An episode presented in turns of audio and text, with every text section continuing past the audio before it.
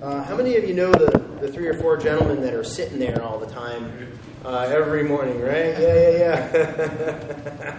and uh, I, I, walk in there, and, and, they looked at me and they said, first they asked me how my deer season was going. and then they said, storm's coming. and I said, yep. And that's about how long the conversation. No, I'm kidding. And we talked about you know people panicking and getting ready for the storm and whatnot. And you know the the weathermen they don't seem to know like if it's going to be three inches or thirty, uh, depending on the temperature and the timing and all that stuff. And uh, it reminded me of a few years ago. This video came out of a guy absolutely panicking. It went viral, and uh, it's down in Boston somewhere, and he's going, "Gotta get the milk, gotta get the bread. They're all out of toilet paper." And uh, you know he's going through the grocery stores trying to find things, and and uh, he knows that that the storm is coming, but he doesn't know when. But he's got to get ready, and um, it reminds me a little bit of this this idea of Advent. You know, we know that we've got to get ready for something. The scriptures lay it all out for us today. Uh, we, Jesus is coming back, and we've got to be ready. You know, we are just implored in the scriptures to not be asleep, but to be awake, to know that Jesus is coming back. And we need to be ready personally, and we need to be ready as a church for his return. We want to be found engaged in what God has asked us to do when Christ returns.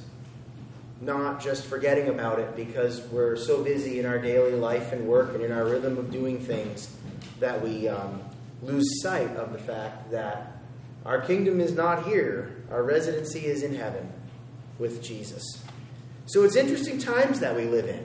You know, we've got um, a rough political climate, right? The moral compass seems to not be able to point any which way, it's all over the place. Uh, there are people with itching ears setting up um, preachers and pastors for themselves that are going to tell them what they want to hear, that don't challenge them to leave behind their sin and repent and return to the gospel. They want to hear that everything's okay, I'm okay, you're okay, we're all okay, and uh, we're really not okay unless we have Jesus Christ at the core and center of our lives. So, where is true north? Where's the anchor? Where is the truth in all of this? What is the baseline? Even Pontius Pilate asked it. He said famously, and you know it, what is truth? Right? When the Son of Man comes, that's Jesus, will he find faith in our hearts? So the scriptures today are all pointing towards Advent. Advent meaning coming, Jesus coming. You know, we, we hear about God's law in our hearts. We hear about Jesus coming again in the gospel. Will, be, will we be ready? Will the church, the bride of Christ, have done everything to stand? Or did the church blow with various winds of doctrine and sort of relativistic morality? More importantly, will Jesus find in our hearts a heart that is open to receive Him, a heart that recognizes that I need a Savior? How are we preparing ourselves? How are we keeping our bearings in the storm? Have we, have we purchased our proverbial milk, bread, and toilet paper? Whether we feel adrift because of the world, or morality, or financial woe, or we're afraid, we have anxiety about what's happening, or whether we are even uncertain due to loss and grief in our life. Scripture holds the key. God's Word is the baseline, it is the anchor, it is the foundation upon which all things necessary for life and godliness are found. Jesus Christ is the anchor. Do you know it? Here in the body of Christ, it's up to us during these times to encourage one another, to be able to see when someone is struggling, especially at the holiday times. It's a tough time for people for various reasons. We want to be able to look around us and see people in our church family and people in the community around us that need to be encouraged.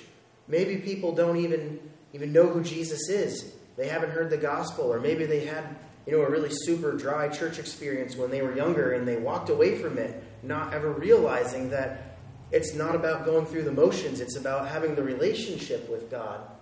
That is really where the truth and the life and the vibrancy is at. It's what we were created for. It's your joy and your opportunity and your responsibility to be able to share that with the people around you because Jesus is coming back.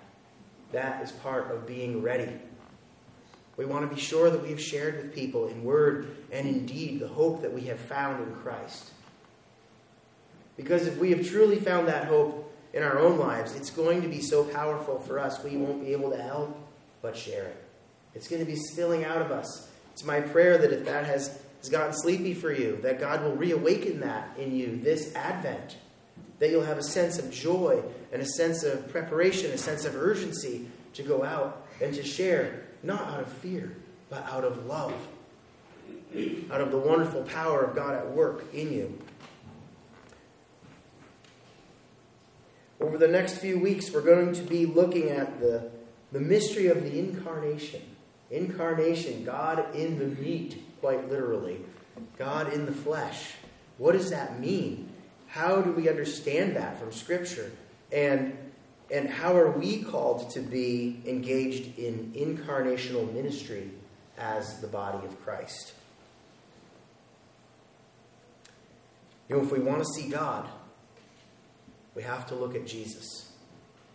He is the image of the invisible God, the firstborn of all creation, we read in Scripture. And we need to consider the purpose for Jesus coming among us. We were lost, wandering in darkness, and we needed the light of salvation to dawn upon us. This is not some other prophet in the line of prophets to Israel. This is not some moral teacher. This is not some good person that did fun things and got killed by his enemies, right? This is the one true God coming in the flesh, living the same human experience that we live. The joys, the pain, the temptation, the challenges, yet with a significant difference. He was sinless. He never broke the law, he never broke God's rules. He was able to live that life perfectly sinless. He didn't fall in any way. What does that mean for us? That means that He is the only all sufficient, perfect Savior, the only sacrifice for our sin that could take away our sin and the sin of the whole world. The incarnation is a breaking in of heaven upon us. It's an interruption of our daily life and our daily rhythm that demands a response. The weeks can click by pretty quickly, can't they? Right? Like tomorrow, y'all are probably going to do a similar thing to what you did last Monday, and maybe the Monday before. We have a certain rhythm to life, and we're in our minds, we might be heading for, for something in particular. Maybe it's Christmas or Christmas Eve I don't know, you know, where you're headed in your mind in this in this particular season. But we all have this normal normal rhythm of life. We do things regularly, but sometimes something happens and that whole process is interrupted. And in the case of Jesus, it's a good interruption. We can't help but address what is before us when God breaks in to our daily life in our daily pattern of living. This is what happened with Jesus' birth and it has the same effect on us today if we will allow it. You've probably heard the Christmas story many times before. Um, you know, growing up, maybe you heard a little bit or some version of it in the media. Maybe you see it on a Christmas card. Maybe you're reflecting on all your church experiences throughout your life and the times you walked through Advent and Christmas. But will you allow it to confront your heart and enfold you in his life and his love and his power.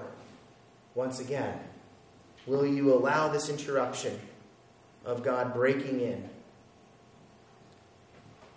How do we look at the baby in the manger and realize that he was born to die and rise again?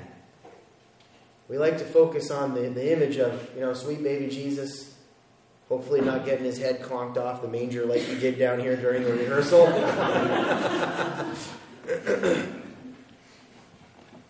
That's why we didn't have a live baby this year.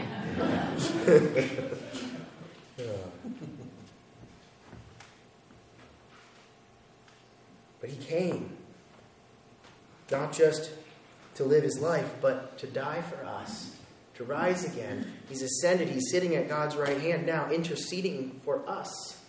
He sent the Holy Spirit to lead us in truth, to be transformed, and to live the life that God has called us to live. We've got to remember the whole picture at Advent, even as we approach Christmas.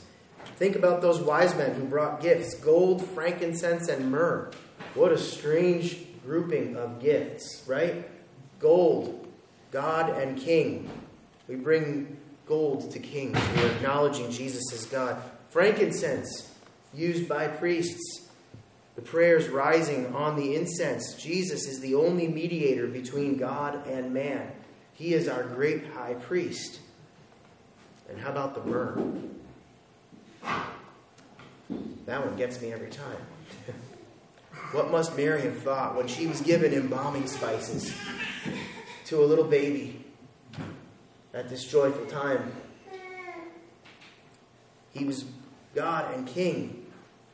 He's the priest, the go between God and man. And he came to die for our sin. And right at the very beginning, we're reminded of that. This is why he came. He changes us, he redeems us, he sanctifies us to see, and through him, we know the, the unknowable and the unseeable God. So here's the invitation. How will you ponder the mystery of the incarnation this Advent? How will this Advent be a holy Advent in your life and in your family's life? How will it be four weeks that are set apart and call you into deeper relationship with Christ and into deeper understanding of the meaning and the impact of Jesus' coming? How will you be interrupted in your day to day so that you don't forget? Will you pray together before you go separate ways in the morning? Will you read some scripture each day? Will you read a chapter of Luke each day? Will you be together at the close of the day and thank God for the day and see how He worked in your lives as a family and acknowledge that? Know, Jesus is calling. Don't let this Advent pass by in the busyness of the season and miss the encounter with God that He has prepared for you. All of this stuff is true.